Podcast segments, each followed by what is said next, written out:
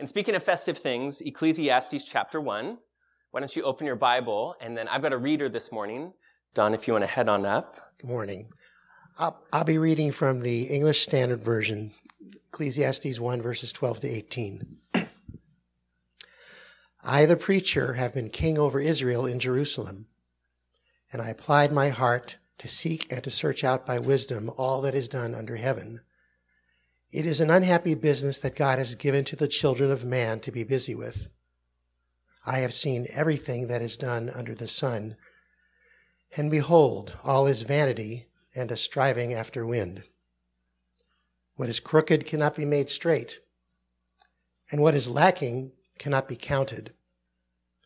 I said in my heart, I have acquired great wisdom, surpassing all who were over Jerusalem before me and my heart has had great experience of wisdom and knowledge. And I applied my heart to know wisdom and to know madness and folly. I perceived that this also is but a striving after wind. For in much wisdom is much vexation, and he who increases knowledge increases sorrow. You can smile. I want you to imagine uh, three individuals, three men walking into a bar where they're seated together around a small circular table. The first man, clearly younger than the other two, he speaks up first as he swirls his glass of fine wine. His tone is firm and he puts off an air of confidence, a confidence that seems to pair well with his three-piece suit and the gold cufflinks to go with it. And as you listen to him talk about the meaning of life and, and how to milk the most out of it, you can't help but notice that he constantly is, is name dropping the Ivy League college that he attended to receive his law degree. You realize as a spectator watching from the table next to theirs that this man seems to have an answer for absolutely everything, and he isn't short on any opinion or on self-assurance on how to precisely work the system to get what you want from life. You catch yourself even kind of rolling your eyes at him because he fits the stereotype of the type A control freak so very well. But then there's a second man that you, you look towards, and he, he looks in his dress nothing like his friend, although he often, you hear him speaking up and joking between sips of his cheap beer about how much he saw his younger self in that younger friend at the table, in that self-confident young lawyer. You quickly surmise, though, while listening intently, that his career was spent on Wall Street. That is until unforeseen circumstances outside of his, un, his own control, a storm, you might call it, caused the system he once trusted to collapse completely. His career was over. His business, it folded. His family was lost and his house was now occupied by someone else. But you listen as that man pushes back on the young lawyer, on the self-assured one, telling him it's not always as simple or fair or able to be controlled as you're suggesting that it is. Because as he reminds his young friend, we live in a flawed and unpredictable system. And he uses his own life as an example of that. As you're watching this all play out, you then realize that that third individual seated at the table, he hasn't even looked up from his glass of straight hard liquor. It's a single ice cube was all the garnish he needed in his cup. And as he finally lifts his head, you see he's haggard. He's got dark circles under his eyes, and they pair perfectly with his unkept hair and a shirt collar that's halfway pushed up, and a shaky tone that seemed to work harmoniously together to express the man's utter bewilderment. I mean, long before you've leaned in close enough to even hear his words, you're certain that life has taken its toll on this man. But then you catch a single sentence and you hear him say, it's all empty and broken, vanity and unfulfilling. Life is never as simple as you think it to be. You might already be suspicious of my little story about the three men walking into a bar. You're probably disappointed first that it wasn't a joke, but the second thing is you're probably suspect because you realize these are not merely three mysterious friends. Really, this is the wisdom literature of the Hebrew scriptures. This is the Proverbs, the, the self-assured, as well as refined and prosperous, maybe even seemingly a bit naive in moments to real life, the real life that us common people seem to deal with. There's the lawyer seated there.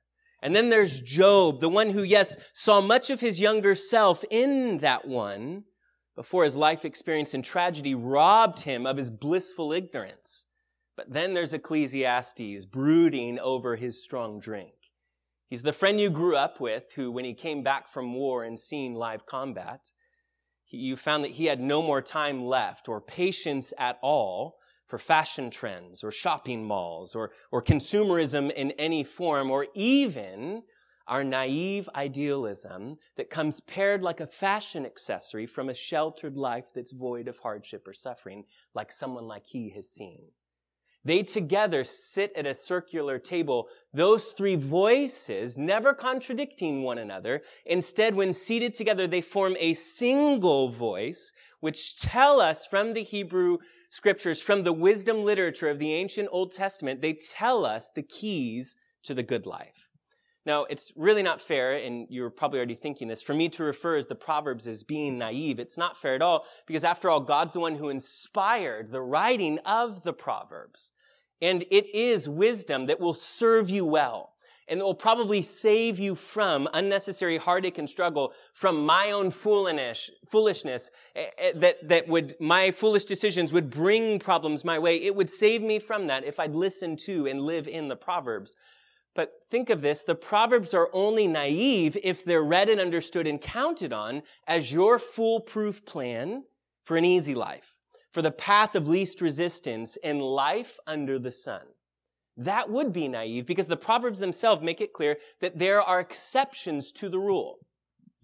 You know, I, I, one of my least favorite pastimes right now in my life is the evening homework job. It's sitting with my children having to relearn things that I'd learned before. I mean, you, you forget some of the things you learn in school, especially it's amazing some of the math stuff that I just had to know growing up that I'm like, I'm an adult who's in 20 plus years, never learned, never used any of what I worked so hard to learn, and I'm learning it again. It's a real joy and a gift in life, I tell you. Do you remember, though, the rule that we learned in grammar? They called it a rule, the grammatical rule of I before E. Right, except there's exceptions, right? I before E, and you feel like as long as I've got that down, then I'm going to excel in grammar until they tell you, well, except after C. Or sometimes when sounding as a, as in neighbor or way, and in weird, which is both odd and exceptionally ironic that weird would also be an exception to the rule. The, the whole thing is very, very odd for us. There's a rule, but we know right from the get-go that there are exceptions to the rule. And the Proverbs do self-report their own shortcomings and limitations. And because many of us approach the Proverbs mistakenly reading them as promises rather than Proverbs, we typically choke on these caveats and question, are these contradictions? Uh, Miss Ruth will throw one on the screen for you to view. It's from Proverbs 26, where it says, Do not answer a fool according to his folly, lest you also be like him. The very next verse says, Answer a fool according to his folly, lest he be wise in his own eyes. Now, how many of us have read through the Proverbs and got to this point and thought there is clearly a contradiction and a problem here? Because if you're viewing these as promises and not as proverbs, then all of a sudden it feels like a contradiction. But if these are proverbs that are telling you best practice and rule of thumb statements and instructions on saving yourself from unnecessary pain, from my own stupidity and self-centeredness, well, then in some situations it's true that that the wise, best response is not to engage or respond to a fool's foolishness or their comments or their accusations, lest you look as childish as they do by engaging with them. And yet in other situations, the wise response is to show the fool just how foolish his thinking or comments or accusations or ideals really are, lest he continue to be a fool. So the translation of these two verses together is really that sometimes people are just dumb and foolish and you can't get around it. And they can be really difficult to deal with. And just know, not all situations or people are going to need to be responded the same way. It's going to be difficult. It'll be tricky. You see, the, the Proverbs self-report these caveats. One scholar wrote, the wisdom literature needs Ecclesiastes then in order to keep us from trusting ourselves to trite formulas under the sun. Hear me please. Proverbs doesn't completely ignore the exceptions, It's that Proverbs rarely, though, highlights them, whereas Ecclesiastes won't let you look away from them. You turn your head and he grabs you by the jaw and pushes you back in the direction you don't want to look. In fact, at the end of it, if you want to flip all the way forward to chapter 12, the final verses, where at the end of Ecclesiastes, the preacher says that these words are like goads. They poke at you to drive you in the right direction. And then in the final statement, the final verse of the book of Ecclesiastes, he says, let us hear the conclusion of the whole matter. Fear God and keep his commandments, for this is man's all, for God will bring every work into judgment, including every sec- secret thing, whether good or evil. Do you notice that at the end of his writings, he's really affirming that a life lived in reverence to God and with an eye fixed on eternity is the best life to live, which is precisely what the Proverbs tell you throughout. Remember in Ecclesiastes, there's technically two voices. There's the author who's penning this, and there's the preacher. The author believes that you need to hear the preacher, and the preacher believes you need your bubble burst. As I quoted you last week from a modern scholar writing about Ecclesiastes, he said, the book of Ecclesiastes is not positive. It actually has a negative role in the Bible. The book of Ecclesiastes is essentially time to deconstruct everything that you thought you knew about life and the world and to reduce you to your knees by the end so that the good news can in fact become good news. I love it, or stated this way. Philosopher or philosophy professor Peter, Peter Kreeft said that Ecclesiastes is the question to which Christ is the answer. You know, just as we found in our series in Galatians that the law set the stage for grace, what we find is that a life in a broken world paves the way for Jesus to arrive and sweep us off our feet. The writer of Ecclesiastes is determined to show us just how broken life is beneath the sun in order to highlight for us as the story of the Bible continues to show us a greater preacher who comes from the line of David, a king and a preacher. His name is Jesus. You see, the goal of this book is not to depress you, it's to free you. It's not to depress you, it's to free you. You see, this whole book is a man's journey to discover the meaning of life. Or as we said last week, he's trying to figure out what makes for the good life. He starts in chapter 1 verse 3 where he says, What profit does a man have from all of his labor in which he toils under the sun? What does a person profit or gain? Or what do you have to show for at the end of your life, all of your life and all of your effort? What do you have to show for it? When a grave is there to greet us all, and that all we have worked for is unable to be experienced or enjoyed any longer. You remember, the voice of Ecclesiastes is assuming that all that is seen is all that there is. He refers to that mentality as life under the sun. It's his ways of describing a life that is lived believing that there is nothing beyond it. With the belief that there's nothing above the sun. That's the idea. As author Tim Chaddick wrote, he said the preacher adopts the perspective of a secular, secularist, not necessarily denying God's existence, but trying to make sense of life as though God were optional. And the preacher now takes us on a journey through his own life experiences, a life that was lived seemingly without restraint and seemingly without a thought for eternity.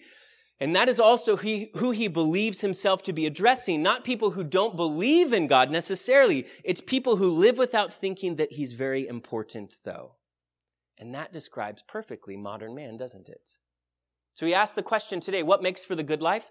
The truth is, for many of us, we would answer that question in our own experience under the sun in a broken world. We live and believe that if only I had more wisdom, well, then I'd be satisfied. If I had more wisdom, then all of this around me would begin to make sense and would feel satisfactory. And the preacher will be for us a spokesman and a figurehead who today yells back at us and says, Your wisdom? No, it won't.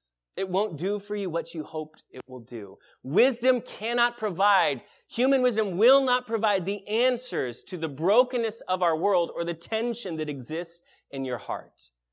In verse 13, he starts it by saying, And I set my heart to seek and search out by wisdom concerning all that is done under heaven. This is a burdensome task God has given to the sons of man by which they may be exercised. The NIV, it says, I've applied my mind to study and explore by wisdom all that is done under the heavens. He's telling you, I'm trying to figure all of this out. And what did he discover? Here's how he finishes in the NIV. He says, What a heavy burden God has laid on mankind. The NASB, it is a sorry task that God has given to the sons of mankind. The New Living Translation, his wisdom, what did he say? God has dealt a tragic existence on human race. Amplified Bible, it is a miserable business and a burdensome task which God has given the sons of men with which to be busy and distressed. The preacher's telling you that the end of his search for answers, utilizing human wisdom, remember with the mentality of that all that, that, all that is seen is all that there is. This is life under the sun. There's nothing beyond this life. There's nothing above the sun. In his human wisdom, all that he found, he says, was deeply disturbing. In fact, by the end of his search, he said in verse 18, it finishes the section where he says, For in much wisdom is much grief. And he who increases in knowledge increases sorrow. He tells you that the more he knew, the more sorrowful and depressing it was. And the more he looked at it, looked at reality, the more grievous and painful it was. Now take a deep breath because we're going to try to dive into and explore what he means by that purely through human wisdom, why is it the more wise and the more you look at the reality of life under the sun, if there's nothing beyond this, why would it leave a person so very empty? Friedrich Nietzsche, the German philosopher and cultural critic and uh, well-known antagonistic individual of Christianity, is per- perhaps most well known for a stunning claim he made about God in the late 1800s, where Nietzsche said, God is dead God remains dead, and we have killed him. He would later claim that the meaning of life is simple, that you alone can give meaning to life. So he said, so go find meaning. He was making it clear that he did not believe in any form of transcendence, but that every person would have to seek out for themselves a way to find meaning in life. It would be the same man, though, who later in his life would pen these words. He wrote, and I quote, that if you stare into the abyss long enough, the abyss stares back at you. Remember his claim God is dead and we've killed him and he's not coming back. And then he said, When I stared into the abyss long enough, I found that it stared back at me. You see, an abyss is a bottomless pit. It's an empty void, which is exactly what Nietzsche claimed our existence to be void of a meaningful origin and void of a meaningful future, which leaves you then to grapple and grasp with, can my present existence then be anything different from that? Can it be anything different from my meaningless origin and my meaningless future? Does that mean that my life is also meaningless? That is the abyss that he had to stare into, and that is the one he said stared back at him. It was haunting for him. Another way of saying this is that if nothing lasts, and even we don't last, then what's the point of it all? Or if my origin is meaningless and, and my future is meaningless, then how is my life anything other than meaningless? This is what the preacher, the man with the message for the whole assembly of humanity, the writer of Ecclesiastes here, this is what he's wrestling with. He's using wisdom under the sun to try to answer life's biggest questions. Remember, under the sun, that all that is seen is all that there is. Living your life with merely a horizontal perspective, a life without taking God and eternity into account at all. The mentality leaves my origin, our origin collectively as humanity, as having then no intention and therefore no meaning. We're the product of dumb luck and random chance. Just an explosion and the perfect amount of luck, some wind, rain, time, and erosion, and then all of a sudden we're here. Just a clump of senseless cells clustered together. Lifeless goo emerging through the zoo, becoming me and you. That's what we believe, right? That's what life under the sun, if there's no transcendence, nothing above this, nothing beyond this, then this is how we got here. Our origin has no meaning. Listen, this is the thought where he said, and if I stared into this long enough, it stared back at me. Or the words of the preacher who said, I applied my mind to study and explore by human wisdom all that is done under the heavens. Remember, he's telling you, I'm trying to figure this out. And what did he discover? He said, What a heavy burden God has laid on mankind. I mean, look around today at our modern society. This under the sun mentality is the, the prevailing line of thinking that all that we see is all that there is and that there's nothing beyond it. The problem is if you go to someone who thinks that way and you just begin to ask them a question, and, and maybe you think this way, and someone, probably your mother, dragged you here today, but if you think this way, then be challenged by this. What is your why? Why do we exist then? What's our reason for existing? Why are we here? Why do you exist? Why do you get out of bed in the morning? Well, maybe you'd say, well, to make the world a better place. But where does your sense of morality or better come from? What is virtue and who gets to define it? Because what's true for you is good for you, but it might not be true for me because there's nothing transcendent in an under the sun mentality and worldview. And what our modern society is telling us is don't you dare stuff your senses, uh, your, your stuffy sense of purpose or nobility on me in an era of moral relevance. You, that's true for me. It might be true for you. Oh, well, then what's your why? Well, well, my why is I, I need to preserve the planet. And I don't want you to misunderstand me. If the planet is given to us to steward, and if God told us to do that very thing in the book of Genesis, then we should care about the planet. But with an under the sun mentality and worldview, then there is no God and therefore no request to steward what he entrusted to us. Think of it this way. Let's say that there's an airplane crash that takes place later this week here locally. A plane at 35,000 feet falls from the sky and what they find in the wreckage is the, the, the, coveted black box. It has the recordings of the transcript, of the audio of, of the captain in, in his cockpit speaking. And what you begin discover, to discover as you listen to it play back, you hear that the engine blew at just over 30,000 feet and that the plane was quickly in a nosedive headed straight towards a 10,000 foot tall mountain. And you could hear the captain grabbing the microphone and beginning to plead with people that if you just sit down, please, and buckle your seatbelt, then I might be able to stabilize the plane just enough to narrowly miss the mountain while we nosedive plummeting towards the ground. But you know whether they hit the mountain or, or whether they hit the ground at sea level. You know that they're free falling nose down. Now, if you heard the playback, would someone rightly say, well, what a tragedy that people didn't listen and sit down and buckle up in order for him to veer the plane so that they didn't hit the mountain and 10,000 feet below, they hit the ground instead? What a tragedy, a grand tragedy. Well, no, that's not the tragedy that they didn't miss the mountain. The tragedy is that it crashed at all. Think about this though. Scientists around the globe are united in telling us, hey, our world's on a collision course with fate and destruction. If we wait long enough, the sun will burn out, our solar system will collapse, life as we know it is going to come to an end.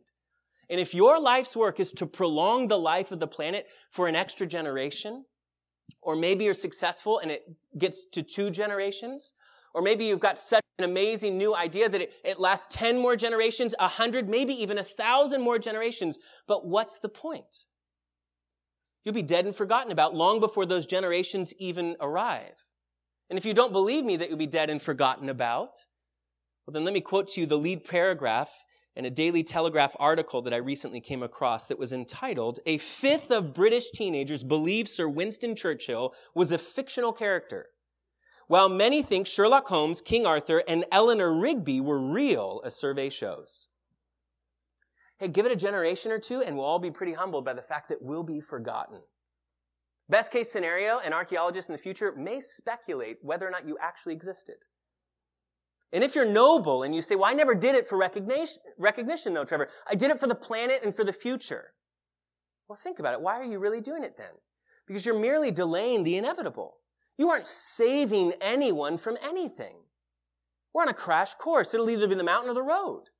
I mean, good for you. You gave people, a future generation, to live and experience a meaningless existence before facing a nothinglessness of eternity. There's a saying that goes well with this, and, and I love this saying. It's that you're rearranging the deck chairs on the Titanic. That's what we're doing. All we're doing is rearranging the deck chairs on the Titanic as it slowly starts to lift its bow and sink beneath the waters. No, no, no, play this song again. Let's make everything look nice and, and, and just try to delay the inevitable reality that's looming. I mean, ask someone, what's your why? Why do we exist? What's our reason for existing? Why are we here? What gets you out of bed? Well, I, I'm here to help the needy and vulnerable. I had a conversation a couple of weeks ago with a friend of mine who's younger than me. He's in a PhD program in MIT, so that's not the only difference between he and I, is that he's younger. But he was telling me it's, it's been a difficult adjustment for him because he said it feels like everyone around him is very antagonistic of his faith and Christian worldview. And he said it's also been interesting to watch everyone on that campus, seemingly everyone, celebrating days like Marx Day and Darwin Day and Nietzsche Day celebrating that we've just evolved to arrive here. We've, we've emerged from our need for God. No, we're celebrating the fact that we're on the other side of those false realities. They're celebrating that my origin has no significance and my future has no significance. They're celebrating that this is what we live in, life under the sun, the very thing that Ecclesiastes is writing about. And he said, you know, every time I bring up a science view or angle that's trying to push back on their worldview, they're so fast to respond to me. And I said, well, I don't have much answers for like, how do you deal with people at MIT PhD programs about science? But I did encourage him. Then why don't you go after, rather than their science, go after their meaning and purpose? Poke them with the goad as the author, the preacher of Ecclesiastes is trying to do. Ask them this question. Ask them, why is our culture, modern culture, obsessed with self-esteem? Like, why have we changed our grading system for our children? Why do we give out participation awards to them at the end of the season? Well, don't misunderstand me. I have children. I affirm them constantly. I'm not questioning the need for that. I'm just observing there is an intellectual inconsistency in it all in our culture. Think about it. Our cultural obsession with self-esteem is intellectually inconsistent. If you have an origin that's insignificant, no God, no creative intent, just random chance, and your destiny is without significance, no reckoning day, no reward, no life to come, nothing, then why in the world are we so concerned about people feeling good about themselves and viewing their life as significant and really mattering? The same culture that's telling you how important you are also tells you that you're no more valuable or important, or you're not valuable or important at all because you're the result of accidental randomness and chance. You're just a massive lump of cells. There's no rational reason to say that you're more valuable than a rodent or a rock. And yet we're obsessed with people's self-esteem and not hurting their feelings. Think through the implications. Why would we then send aid to anyone in need? Why would we then stand up against injustice in any form? If we've simply evolved to get here, and if it's survival of the fittest that advances us, then listen here, O humanist who wants to make the world a better place. For the greater good and advancement then of making the place better, stop slowing down to help weak people. If this is how we think, then this is how we ought to live. Whether it's AIDS orphans in Africa or earthquake victims in Turkey and Syria, why get involved? For the good of humanity in our future, the train just needs to keep moving. No one would stand up in a lecture hall, though, to yell, stop helping others.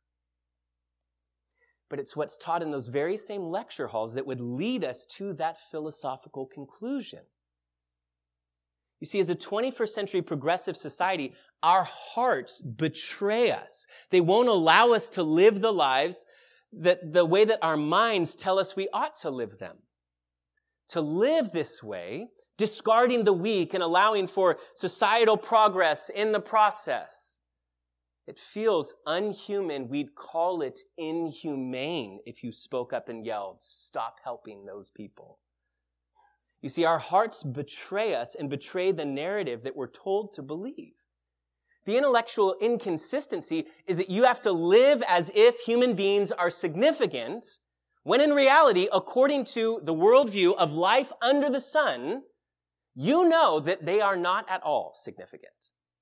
That we're just the byproduct of random chance, who have an insignificant origin, who have a lifeless future that's meaningless, and therefore we wrestle with the tension of doesn't that mean that my life is without meaning as well. Author Timothy Keller, he says it this way. He says, if your origin is insignificant and your destiny is insignificant, then have the guts to admit that your life is insignificant. Either there is life above the sun and there is meaning, or there is no life except that which is under the sun and nothing means anything. Do you notice this is actually where the voice of Ecclesiastes, the preacher, is leading us? Look at verse 14 where he says, I have seen all the works that are done under the sun, and indeed all of it is vanity. It's grasping for the, the wind. Remember, this is that Hebrew word, hevel. It's a gasp. That's what it means. It's, it's a puff of smoke that's here in an instant and gone in the next. It's a puff of smoke that although it's there, it can't be grasped. It can't be held on to. Verse 15, what is crooked, he says, cannot be made straight, and what is lacking, it cannot be numbered. Another translation, says, what is wrong can't be made right, he's saying by human wisdom under the sun. What is missing can't be recovered. He's saying the deeper he looked, the more broken and beyond repair and empty things were. And he says in the end, this just doesn't add up. This cannot be numbered. In other words, if you stare into the abyss long enough, you find that it stares back at you. So where did he go, the, the preacher in Ecclesiastes, from his depressed state of despair? Verse 16, I consumed or communed with my heart. The idea is that he was honest with himself saying, Look, I have obtained greatness and have gained more wisdom than all who were before me in Jerusalem. My heart has understood great wisdom and knowledge, and I set my heart to know wisdom and to know madness and folly. I perceive that this also is grasping for the wind. Remember, Koheleth, as he calls himself, the voice of the preacher who's addressing humanity, he's saying here that he tried something else in addition to wisdom. What did he try? He says he tried madness and folly. Now, I don't think you're supposed to picture this guy stripping naked and then walking on all fours like a wild animal. Both these Hebrew words are only found in Ecclesiastes, and they are both almost exclusively found running together. They seemingly are communicating a single thought, and that's mindlessness. Mindlessness. I chose wisdom, and where did it drive him? To despair and depression. So I chose just to live mindlessly, but he said, I also realized that that was grasping for the wind. Sure, wisdom is preferable to folly, to foolishness, but wisdom frustrated and depressed him. At least the fool is ignorant of the sorrow and emptiness of life. After all, ignorance is bliss, we say. Madness and folly is what we were describing just a moment ago when we said that there are people who choose to live lying to themselves as they hold on to an intellectually inconsistent view of the world that says that you have to live as if human beings are significant when in reality you know that they are not significant at all. What is madness in the worldview of life under the sun? Remember, void of a belief in eternity or God? What's madness in that worldview is to believe that it's true, that there's no significance in your origin, that there's no significance in your future, and therefore no significance in your life. And yet, to live as if this isn't true. It's living mindlessly in a logical manner, in an irrational way, living believing all of those things, but telling yourself every day that you are so very important and that your feelings and your self esteem matter so very much, and so does that of others around you. At the end of it all, he says, verse 18, for in much wisdom is much grief, and he who increases knowledge, he increases sorrow. Again, the more that he knew, the more sorrowful and depressing it was. The more he looked at it, at reality, the more grievous and painful it was. The abyss he found staring right back at him. What you'll find is that our teacher and guide on our, join, on our journey to find the meaning of life, he's going to turn away from these cold, harsh realities, trying to find an escape. You find it at the beginning of chapter 2, verse 1, where it talks about him pursuing then pleasure. Wisdom brought him to his knees if it's wisdom that doesn't involve a view of God or eternity, he found that life itself was meaningless. It's not surprising that he turned towards pleasure because it's really what all of humanity does, doesn't it? This is how we self medicate. Look at the futility of life and, and see despair, asking, well, what's the point? You see, you look at the futility of life, and grief and sorrow are there to greet you, as he said in verse 18. Your best choice is to look away, to do your, your best to distract yourself and not think about it. Because more thought equals more sorrow than no thought must be a little bit better, he says. This is what so many people choose to do. They don't want to think about reality realistically. In our home group this last week, someone in our home group was sharing about an interaction that they had uh, with a neighbor. And that as they interacted with the neighbor, and the neighbor mentioned something about death, and then the person from our church kind of leaned in and began to try to talk to them about an afterlife and, and competence that maybe we have. As soon as the conversation went there, the person just threw up the wall and was like, absolutely not, can't go there, can't talk about this, can't handle this. This is how so much of our world lives. I'm not willing to pause and think about things. I don't want to think about if my, my origins are meaningless and if I believe my future is empty and void of any significance, then that therefore means that there's no point to my life. People don't want to slow down and feel those things. Now, the spoiler alert that I'll give you now that you'll find next week when we get there is that pleasure and parties couldn't fix or fill the emptiness that this man carries. So he will turn back to wisdom one final time. You find it in Ecclesiastes chapter 2, and I want to read through what he says as he turns back to wisdom. He says, Then I turn, verse 12, myself to consider wisdom and madness and folly. For what can the man do who succeeds the king? Only what was already done. Then I saw that wisdom is, is more excellent than folly. It excels folly, as light excels darkness. The wise man's eyes are in his head, but the fool walks in darkness. The idea is he closes his eyes. Yet I myself perceived that the same event happens to them all. He's saying we all die. So I said in my heart, verse 15, chapter 2, as it happens to the fool, it also happens to me, and why was I then more wise? Then I said in my heart, This is also so vanity. This is all empty. This is the puff of smoke that can't be grasped. For there is no more remembrance of the wise and of the fool forever. Since all that now is will be forgotten in the days to come. And how does a wise man die? He dies the same as a fool. Therefore, verse 17, I hated life. Because the work that was done under the sun was distressing to me, for all is vanity and grasping at the wind. Then I hated all my labor, in which I toiled under the sun, because I must leave it to the man who will come after me. Okay, now take a breath. Just by way of a quick, light-hearted recap on this lovely spring morning, a Mother's Day no less, wisdom in a worldview that has no room for God or eternity, wisdom that is under the sun mentality, Verse 14 of chapter 1 says, is an empty pursuit that cannot provide real answers to life's hardest questions. Verse 15 tells you that it has its limitations. It can neither fix nor explain what's broken, that it just doesn't add up, he says. Verse 18, it's inseparable from grief and sorrow because you can't explain away your emptiness, your, your empty existence. Verse 16, it will push you into a corner where it demands that you choose wisdom or folly. Rational, logical wisdom is your choice, or to think and live in an in intellectually inconsistent manner where you know that your life and existence is utterly inconsequential, but living just as if that isn't the case and telling yourself how very important you are. This is the bleak, inescapable reality that the preacher is forcing all of us for a moment, grabbing us by the jaw to turn our heads to make us look at. But against what feels like a bleak and seemingly hopeless backdrop, here is where I remind you that he is not the only preaching king from the line of David. That there's not just a second one, but there is a greater one.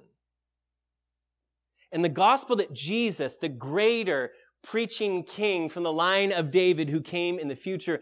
The gospel Jesus would preach and the Christian narrative and worldview that it presents would never request or require this kind of intellectual inconsistency.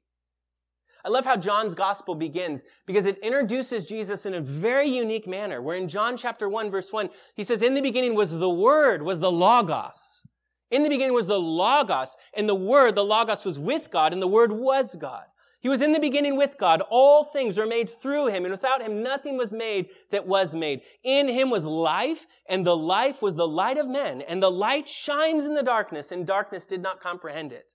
I love the, the, the plot twist. It's not just that the Logos was there with God in eternity past, but then it talks about him creating. But then it says in verse 14, and the Logos became flesh and dwelt among us, and we beheld his glory. The glory as of the only begotten of the Father, full of grace and truth. Jesus is the Logos. It's a, a, a Greek noun de, derived from a Greek verb that just means to say something significant. John's gospel then is telling us that Jesus is what heaven, Jesus is what God has to say to creation, to humanity. But there's more than just that in this word that's packed with meaning.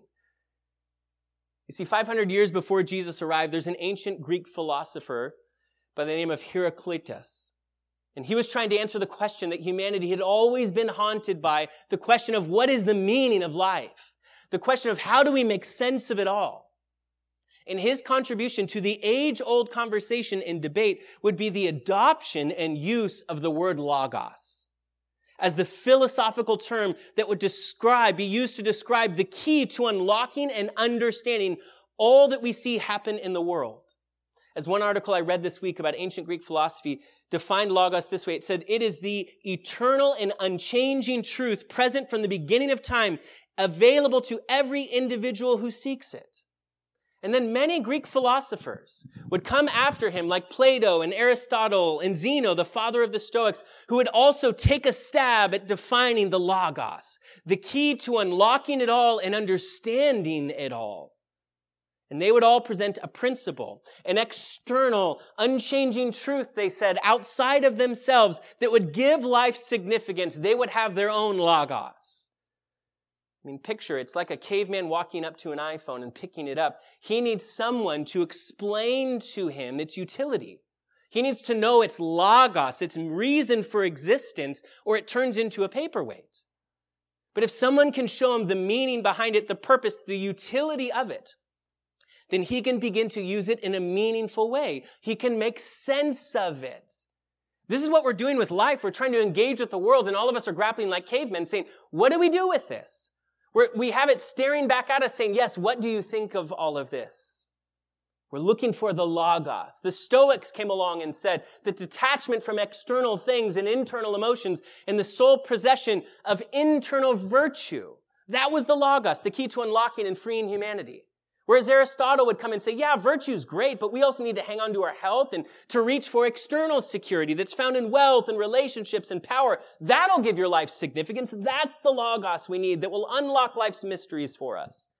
Plato seemed determined to use desire and emotion, knowledge specifically, to drive societal reform, making life better for all. If only society, he'd say, was more enlightened and grew in knowledge, then there'd be harmony in the universe. Knowledge was the Logos, the key to unlocking and freeing humanity. The argument didn't start with the Greek philosophers, it started long before them. They did, however, introduce this word Logos as meaning the key of unlocking it all, of making sense of it all. And then Jesus, born into that Greek culture, an era of human history, is introduced as just that. As the eternal transcendent Logos, sent from God to dwell among us. John's saying he's going to be the way that you'll understand the universe. He will be the key to unlocking its greatest mysteries. He is the one who can make sense of it all. He's the Logos, the eternal, unchanging truth present from the time of creation, available to every individual who seeks it. Again, quoting Timothy Keller, because I love how he commented on this. He said, John comes along dropping the bombshell of the ages and says, guess what? There really is a Logos to life. But it's not a truth brought by a person. It is a truth that is a person. The Logos is not an abstract principle. The Logos is not theorem. The Logos is not something you can find in a book. The Logos is a human being, God come to earth. The Logos became flesh and tabernacled among us, and we beheld his glory. And when you know this one, when you behold his glory, when you serve this one and worship this one, you find your reason for life. And instead of everything becoming futility, everything becomes utility. You see, the opposite of futility is utility. Instead of nothing meaning anything at all, everything means everything. My friend, everything begins to make sense if Jesus is in fact the Logos behind creation. Because if Jesus is in fact the logos of life and existence, then everything within life and existence will reflect him in his nature. If that's true, then I know why spring comes after winter. Then I know why a seed can be planted in the ground and then spring up in newness of life. It's because they reflect the ultimate reality, the logos, which is Jesus and his nature, and he brings life out of death then I have an answer, if this is true, for why we are driven as humanity to tidy and organize and live in an ordered system. We are the only thing under the sun that's driven to change our reality and improve our environment. I can tell you why that is, though. It's because we were made in the image of God who brings order out of disorder and chaos. And that is the God who, who John says didn't just create it all, but entered humanity in the form of Jesus. Listen, I have an answer for why we cry at the sight of tragedy or as we suffer loss and as we buried a loved one. It's because we were born into a broken system of sin, sickness, suffering, and death. But Jesus said there's life again. We could be born again and experience a life free from those experiences. If it's true that Jesus is truly the logos of our existence, then I get a glimpse into the world as he created and intended it to be before sin tarnished and splintered it. I get glimpses into the world that I was made for each time Jesus performed a miracle. Because his miracles were not the suspension of the natural order, they were the restoration of the natural order. Because God never intended and will only briefly allow pain, sickness, suffering, sorrow, hunger, death, and evil. Which means when I look at Jesus and see each of his miracles, they're not just meant to be a challenge to my mind, they're meant to be read as a promise to my heart that the world that you and I want is coming. Where every tear is wiped away and every wrong is made right. Do you understand that either nothing means anything at all, or everything means everything? And in under the sun form of wisdom, you can take this moment right now of you seated here in this room and you can zoom all the way out to see each decision you will make for the rest of your life, each person's life you will impact, the legacy that you will leave behind even, how much wealth you would acquire and even give away, maybe even see how many future generations will feel your life and impact. We can zoom all the way out to all of that and none of it matters. Because your origin is inconsequential. Your future in eternity is inconsequential because there is none and therefore your life is of no consequence or significance. You're merely shuffling or straightening deck furniture on a sinking Titanic. It may look prettier, but it's a lost cause. In an under the sun form of wisdom, you cannot provide answers for life's biggest questions, and you're required to live your life in an intellectually inconsistent way, knowing that there's no point or purpose, but choosing to live as if there were anyways. The amazing thing is that Christianity does not ask for something so absurd. That for Christianity, it provides answers to our deepest of questions. Remember, please, please understand me that it's either that nothing means anything or everything means everything. See, the Christian narrative and worldview never asks or requires for this kind of intellectual inconsistency because contrary to culture, your Bible does not tell you that everything revived is a result of randomness and chaos, with no grand purpose or intent behind it, or no grand purpose even being entrusted to it, with no global moral standards or expectations about how we should steward our life and our resources. Now, the Bible is in contrast to that, telling you that you and I are here because a loving God wanted to bring you into the beauty of His love. And if that's too flowery for you, then consider this. A good reason for two people to have a child is not because they look at their relationship and say, a kid could fix this. A good reason for two people to have a child is that they look at each other and say, we love one another and have a loving union and home. And wouldn't it be great to invite others into our safe and secure loving space? And that is why God created us. Hear me. He did not create you either because he had a need or a lack. You were not his only shot at happiness. God created you to invite you into the beauty and harmony and love that already existed inside the triune Godhead. In our triune God, he said it this way. He said, let's then make man in our image according to our likeness in Genesis 1:26. God expresses his value system in that moment when he uniquely created one entity in all of creation in his own image. And as an image bearer, you have unique and special value above all other created things, like a child that bears the name and resemblance of their parents and are cherished by them. You bear the image of God who loves you not for what you do, who values you. He, you are so valuable to him because of whose and what you are. You are made in his image. The identity of being an intrinsically value image bearer must be the way that we come to see ourselves because our past is not inconsequential. It also must be the way that we come to see every person around us. You see, our view of ourselves and others should radically be reshaped by the gospel, which means that everything now means everything. Every human interaction, everything that seems mundane has value now because your origin had significance and because your future has a grand significance and because you're made in the image of God and so are those around you. I'm seen as valuable and loved without limit or requirement of merit of it. That's how God treats me. And I ought to see others as equally valuable and choose to love them too. See, some theologians, they explain the image of God as us being the reflections of God that we get to have little glimpses of the goodness and grace and love and beauty of God when we look at the lives of other people around us. This is what God expressed with his very next sentence. After making man in his own image in the Garden of Eden, he communicated purpose and intent in your life. Yes, that you're an image bearer, who'd have a very unique relationship with him, but he also said, let them now have dominion over the rest of creation. And then he commanded them, be fruitful and multiply, fill the whole earth and subdue it. His command is really make more good in the world. You are the image of God walking the earth. God is casting his shadow on the earth as you live and interact with others. Oh, let the world see how good our God is. That in contrast to a life under the sun where nothing means anything, a life with the confidence that there's more beyond us, life above the sun, beyond it, tells me that everything means everything.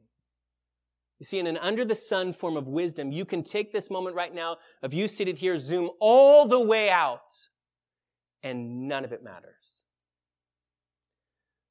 Or if there's more than what's seen, if there's more above the sun, then you could zoom all the way back in all the way into as simple a thing as you engaging with your coworkers this week, all the way into you loving your neighbor today, all the way into you offering someone something as simple as a glass of water. And it matters for all of eternity. Jesus said it this way in Matthew 10 42. And if you give even a cup of cold water to one of the least of these, my followers, you will surely be rewarded. It feels like an empty message that the preacher of Ecclesiastes brings to us because he forces us to look at the futility of life. But do you see that there's a new preacher who comes, a second one, who gives incredible meaning and purpose to life? He's the Logos, the way, the key to us understanding all that is and life and reality.